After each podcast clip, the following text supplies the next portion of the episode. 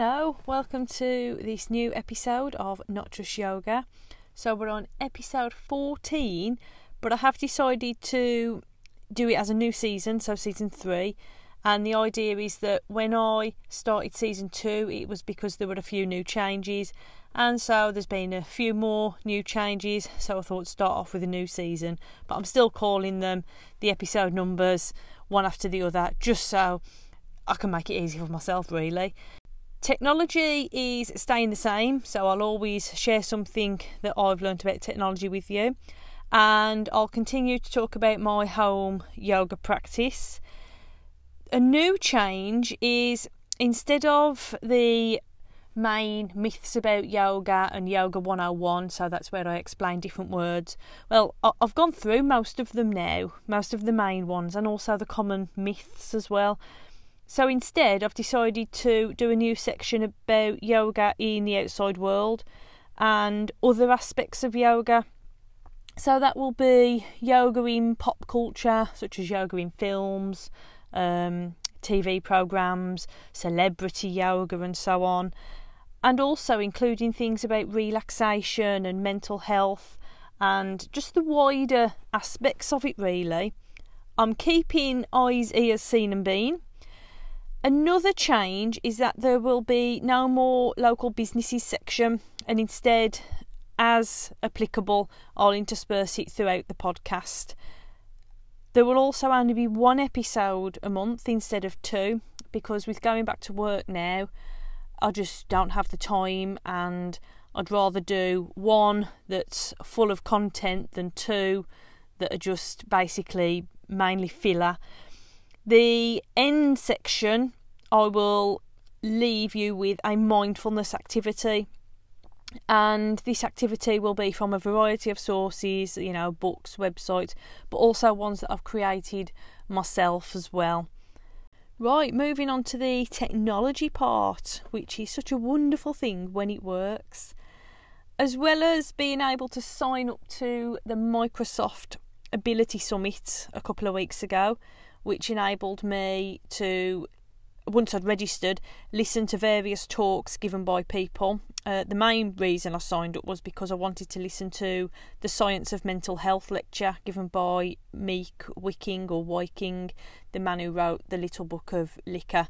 He's the CEO of the Institute of Happiness in Denmark, so I have spoken about him before.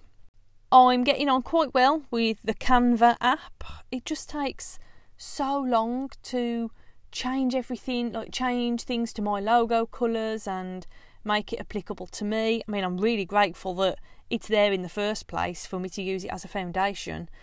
But I mean, I could spend full-time working hours and more just doing things for social media. So I've really had to restrict myself and limit myself so I don't go crazy.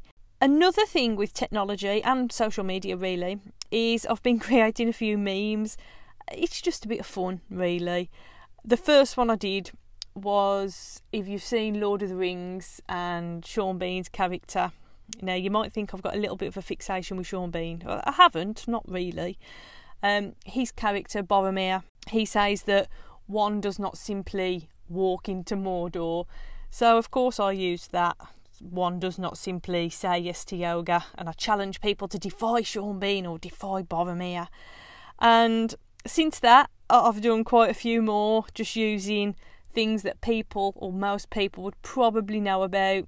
Mr. T springs to mind, I used him, Homer Simpson, just trying to show that I can have a bit of fun and it's not all serious and stillness and quietness when you come into one of my yoga classes. And if you've got any ideas for memes, then please send them on to me and I'll use them. Moving on to my home yoga practice, I went back to work on the 17th, so Monday the 17th of May, because we're still in May when I'm recording this. And I'd spent a few weeks before that trying to do so many yoga videos to put out there for people. And I spent an awful lot of time, probably too much, considering that I'd had my first vaccine on the Sunday and then I spent the rest of that week, the Monday onwards, trying to do videos. And it's not just the filming them, it's the editing them as well, and making sure you can hear what I'm saying. And it just does take, as I've said before, like with the whole social media thing, anything that you put out there takes a lot of time to prepare. I'm still doing the internet versus reality yoga posts. It really highlights for me the restrictions of my own body. And some might say, oh, you don't want to be telling people what you can't do, focusing on the negatives. But I don't really see it as a negative. I see it as, I can't do this. You might be able to, and that's good, but I don't expect everybody to be able to do this. I'm one of the many people that can't do it. And in no way at all do I want to detract from the people that can do these amazing things with their body. But for me, my yoga classes, I'm aiming for, I don't really want to use the word average person, but I'm trying to get people to come to class and just accept themselves and be comfortable with themselves and not worry that they can't do a headstand or a handstand or, flip themselves over onto the backs and onto the fronts and all sorts. That's, for me, that's not what yoga's about. But if you are into that, there are plenty of classes out there that will help you achieve that with your body. So as I've already mentioned, I've been adding a lot more sequences to my YouTube channel. Does this belong here or in technology? I think here, actually, as it's not something new that I've learned. I'm now able to quite competently do a video, put it together with my little logo at the front and the end and a disclaimer, because that's very important, and upload it to YouTube. And now that we've got better internet, I think it was probably just under a year ago when I started YouTube. I remember the first few months it was taking like 7 to 9 hours to upload something sometimes. It's ridiculous. But now it takes roughly about half an hour, so that's loads better. Now one of our new sections, Yoga in the Outside World. There's quite a lot that I could share with you, but also most of that can probably be found on the internet anyway. So I just chose the things that I liked reading about or I thought was interesting. And one thing is about Kenneth Branagh. And in an interview, it said that he came to yoga later in life, but said he enjoys it, and he describes himself as a man of a certain age, and that it's a necessary thing that he does to stay supple. And he's got a dog, so of course I wanted to include him. I haven't really been able to find much else out about him, or such as what type of yoga he does. It seems what I've just spoken about, describing himself, any interview seems to use the same quote from him. So if you're able to find out what type of yoga he's into or whether it's various styles, then please let me know. Another thing I came across was Emma Watson. You probably know her better as Hermione Granger in Harry Potter. She is a certified yoga teacher. I don't think she makes people float in the air, but you never know. Yoga isn't something that's only been around, in popular culture for the last few years, though. When I looked a bit more deeply into this, I found that in 1967, Elvis disrupted a yoga class in a film called Easy Come, Easy Go, and he didn't really seem too impressed with it, to be honest. So Elvis and yoga, don't think the two mix. But it's not just adult films that yoga features in. There's a children's film, a few years old now, called Zootopia, and there's a scene where they're at the Mystic Spring Oasis and we're introduced to Yaks, the yak, and he's seen chanting Om, and that's kind of playing up to the yoga stereotype. But even so, it's out there for people to acknowledge it. The main thing I wanted to talk about was The Incredible Hulk. So that's a film from 2008. It's the Edward Norton version. I know there have been many different versions, including that Green Giant. The character of Bruce Banner in the Edward Norton version, uses yoga, meditation and kriyas, which are breath control techniques and exercises, in order to control his anger and basically keep the green monster at bay. And it has been several years since I watched it, so I found the clip on YouTube, although I did also find someone that commented that it was a deleted scene. So if you're quite a big fan of this film and thinking, well, I don't remember seeing that, then that's why. And also you can buy Incredible Hulk yoga mats. How good's that? I mean, he's quite a good poster boy, as he's synonymous with smashing and destroying things, you know, Hulk smash. Mark doesn't like it when I pretend to be the Hulk. I do like to annoy him at times. If you want to look at Hulk yoga mats, then just type it into, I found it on Pinterest, so I'm sure you can type it into Google and it would come up. I don't actually need any new yoga mats at the moment, but if I did, I think they would be quite near the top of the list. I mean, Hulk mad, Hulk need become centred, what Hulk do, Hulk try yoga. That's something I found on Pinterest, but if you're unfamiliar with the Hulk's syntax, you may think that that was a bit of an unusual phrase. It uses the idea that the Hulk relaxes back into his human form, although, I mean, really, it's hard enough being human, isn't it? One last thing to add in this section is from Bridget Jones, and in Bridget Jones's Baby, she informs us that yoga is not the answer to everything, especially when you're in labour. So there you have it. Yoga portrayed in various ways in films and practised by very famous people. As mentioned earlier in this section, I'm not just going to be talking about yoga in the world, in the outside world. I'm going to be talking about other aspects of well-being and mental health and so on. And what I'm going to explain this episode is about brain brushing. It's more than just closing your eyes and breathing deeply. Now, I've read various articles on this, and it's something that I first came across again in that Little Book of Liquor by Meik Wiking or Wiking. I really should learn how to pronounce his name properly. I just forget. It's a technique to help us improve mind sight, a way of checking in with ourselves. It's about being in the present moment and also developing the ability to step back and be aware who we are, all the while remembering to breathe, which is very important. There's quite an informative article written by John Dable, or Dabell, D-A-B-E-L-L, which you can find if you just type his name in with brain brushing. In Meek's book, it does explain how some schools in Bhutan, more on that in a moment, begin and end their day with a short mindfulness exercise of brain brushing. Now, Bhutan, I haven't got a clue where it was. It is a landlocked country in the Eastern Himalayas, according to Wikipedia.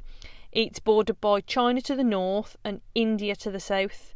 So I thought I'd look that up because I didn't know where it was, although I'm sure anyone that's listening to this would probably have more of an idea.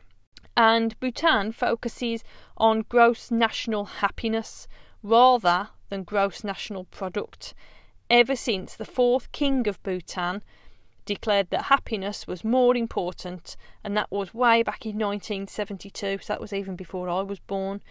And it has a point. I mean, me and Mark have both changed our lives to a certain extent, and as a result we are much happier.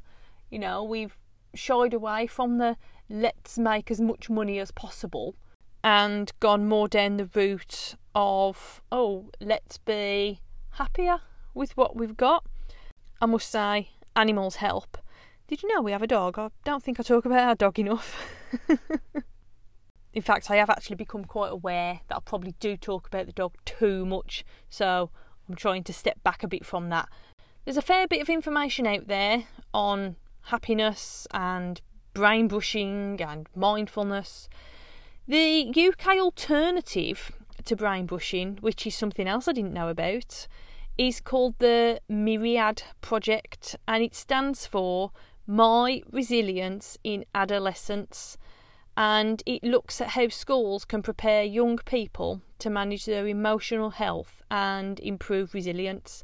I know people will have their own opinions on that, and I could probably spend at least half an hour or more discussing it, but I've just included it to give you a bit more information about what's available out there, and over the next few episodes hopefully I can provide more. Back to an old favourite now, well for me anyway, the eyes, ears, seen and been part. So beginning with the eyes, which is things that I've read this month. Germany was the chosen country for May, and the Grimm stories, or the Grimm brothers stories I should say, would have been ideal for this, but I read them last year for the previous reading challenge when I read collections or a series of books. I've listened to the audio version of The Never Ending Story by Michael Ender. It's a great fantasy story, you know, it includes the Luck Dragon, Falcor, Artax in the Swamp of Sadness. I don't know if you've ever seen The Never Ending Story film. I remember watching it as a child and I was emotionally scarred for life when his horse is just stuck in the swamps of sadness and he's trying to get it out. I mean, I'm not a big fan of horses as they are. I think they're quite big and scary really. But this horse, this poor white horse, sinking deeper and deeper into the murky swamp. Right, if you've never seen that, just look for a clip on YouTube. Death in Venice was another book, and it was by an author called Thomas Mann.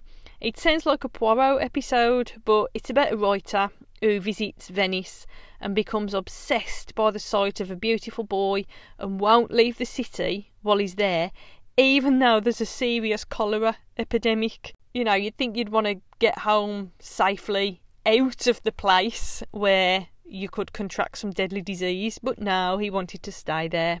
On an unrelated reading note, so nothing to do with Germany at all, I've finally completed my collection of Puddle Lane books. So that's 54 Ladybird books from the 80s, and it has taken several years. It's one of the earliest programmes I remember watching. You may have heard of it, but it seems that it was a really, niche, is that the right word, thing. It's got a very, very small following. It's about a magician who tells stories by moving his finger around in a puddle.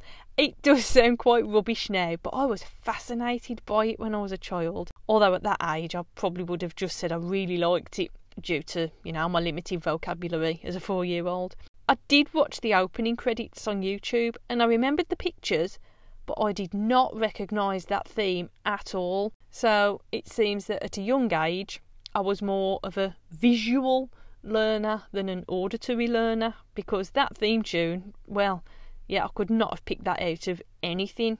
Which brings me on to the ears. So as well as listening to 80s TV theme tunes, I've also been listening to Neil Young, Faster Pussycat and various podcasts. I really do enjoy listening to podcasts. And there's so many different ones out there that I just never get bored.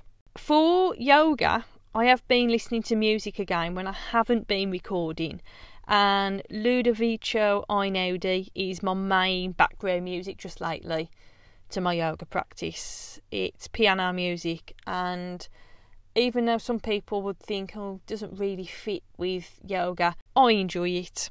Right, now we come to the scene part, and I'm sure it won't come as a surprise when I say, we've been watching Poirot, but when there's 84 episodes to get through, I think I may be saying that for quite a few more months. We've also watched the new series of Inside Number 9, or the first few episodes anyway, and also a documentary about the Bruderhof community in East Sussex. That was quite, I can't really think of the word. Some of it was quite startling. Really. That was on BBC iPlayer. I'd recommend watching it because it's very eye-opening in some respects. A film we watched, Manhattan Murder Mystery, a Woody Allen film. It was great. No CGI or computerised rubbish. It was just a good script, good dialogue and really well acted. One film that I started watching, and I've just currently had a break, I've watched about an hour of it to come and record this, is the original version of My Bloody Valentine. I absolutely love 80s slasher films. I don't know what it is about them, because, I mean, my mum and dad don't like them, so it's not like I was brought up on them or anything. I was brought up on, you know, Van Damme and Indiana Jones. But there's just something, you know, sitting there watching the serial killer go through people one by one. And it's gruesome and bloody and gory. And I just, yeah, I enjoy watching them. It's not the only type of film I watch. I don't want you to think I'm some kind of weirdo. I was looking at a list of them on, you know, our old favourite website, Wikipedia. There's so many. You know, I thought I'd seen quite a few, but there's ones I'd never even heard of. And the remakes of these films, they are just not the same. You know, Friday the 13th, the original, it was better. Halloween, I mean, there's been so many different Halloweens, not just the sequels, but the reboots or the remakes. I mean, reboot compared to remake, just leave it as it is. There's nothing wrong with the original. So yeah, love reading. Well, I love watching 80s slashers and I love reading horror books. Anything like that, really. And I know some people might think, oh, but aren't you supposed to be all calm and serene? I mean, I am calm and serene when watching these films, and that was one of the reasons for doing this podcast, to show you that a yoga teacher is more than just teaching yoga. You know, there's a lot more to the life than putting people into various poses and advising them on how they can adapt the poses for themselves. So we better move on to the next part anyway. Bean. Finally, we've been somewhere new. We went to Much Wenlock, I think it was 2 weeks ago now. Project Pilgrimage 21 was organised by the Company of St George, and the aim was to connect reenactors in a socially distanced way. So of course, since COVID, all of the reenactments had to stop, because obviously you can't have mass gatherings. It was a worldwide event, so people did their own pilgrimages wherever they were based, wherever they lived, and they could share photos of their own experience. It was open to anyone. We did it as part of the Beaufort Company, and we wore medieval clothing and shoes. There was so much mud. The medieval shoes aren't great on the mud anyway, but it was raining. The mud kept getting worse. I only slipped over twice, so it could have been a lot worse. Wiggy stayed at home, which probably was for the best, because it would have been too long for him anyway, and he hates mud, hates getting wet, hates getting his feet dirty. So we went and, you know, got our feet wet, got our feet dirty. We also ate bread and cheese for lunch, because it all had to be authentic. And even though we were very soggy, very muddy, we had a great time. And it was nice to be able to meet up, socially distanced, in our group and actually do something that resembled a reenactment. I know we, you know, weren't doing an actual reenactment event, but even just walking and talking in a group, it was just, yeah, getting back to something we remember. We now come to the final section of the podcast, and this is the mindfulness section, where I will share an actual mindfulness technique with you, and the idea is just to give you something to try for yourselves. Some people might enjoy it, some people might think, oh no, that's not for me. So this is where you can press stop now if you want to. Otherwise, it'll just be a few minutes of me explaining what to do. And if you think it might be useful, then share it with others, why not? There are actually two parts to this one. And the first one is called Body Awareness 1, where I ask you to give yourself a long, slow stretch. So you can be standing, sitting or lying. Take your time and just appreciate the sensation of your body lengthening. Notice where your body feels comfortable as you stretch. Observe where it feels tighter and is less yielding. As you relax back from the stretch, check how you feel. You may be more aware of certain parts of your body now. Take a second, slow, gentle stretch. Do some areas feel even more relaxed, or is there an area that still feels uncomfortable? And then stretch for a third time, still being very slow and careful.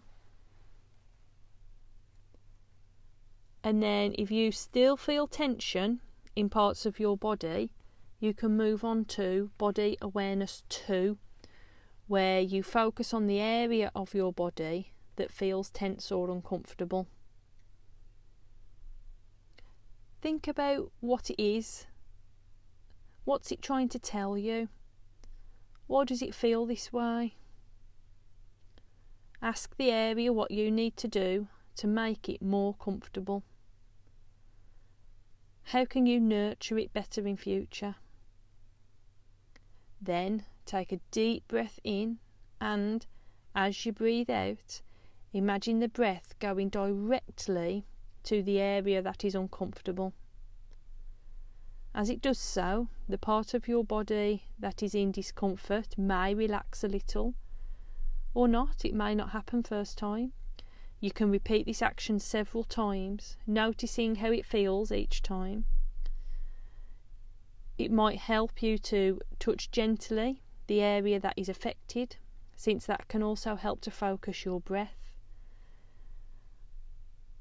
And just do this a few times if you wish, and stop when you think you've done it enough.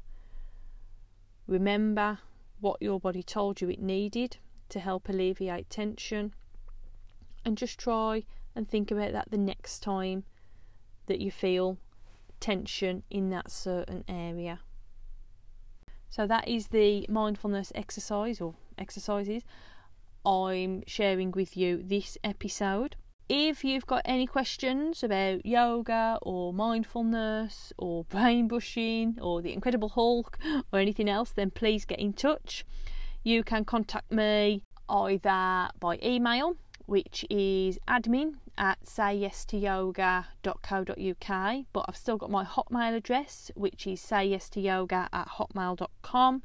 You can find me on Instagram under curlygirlyogini, and my Facebook page is Say Yes to Yoga. If you want to have a look at the website and find out any information from these podcasts, it's all on the website, and that is www.sayyestoyoga.co.uk. And if anyone local is listening and wants to come to class on Tuesdays and Thursdays, I should have mentioned this earlier, I am starting them again from the 1st of June. So excited! So I will actually be able to teach yoga to people face to face. It'll be great. Well, I'm assuming it'll be great. We'll see. It will be odd, I think, at first, and the first class is quite full, which, you know, is a good indication, I think. So yeah, if you want to get in touch about coming to class, or you've got any questions about coming to class, then just please let me know. Enjoy the rest of your day or whatever you have planned. And as I said, it'll probably be roughly another month or so before the next episode is recorded. So thank you for listening. Bye.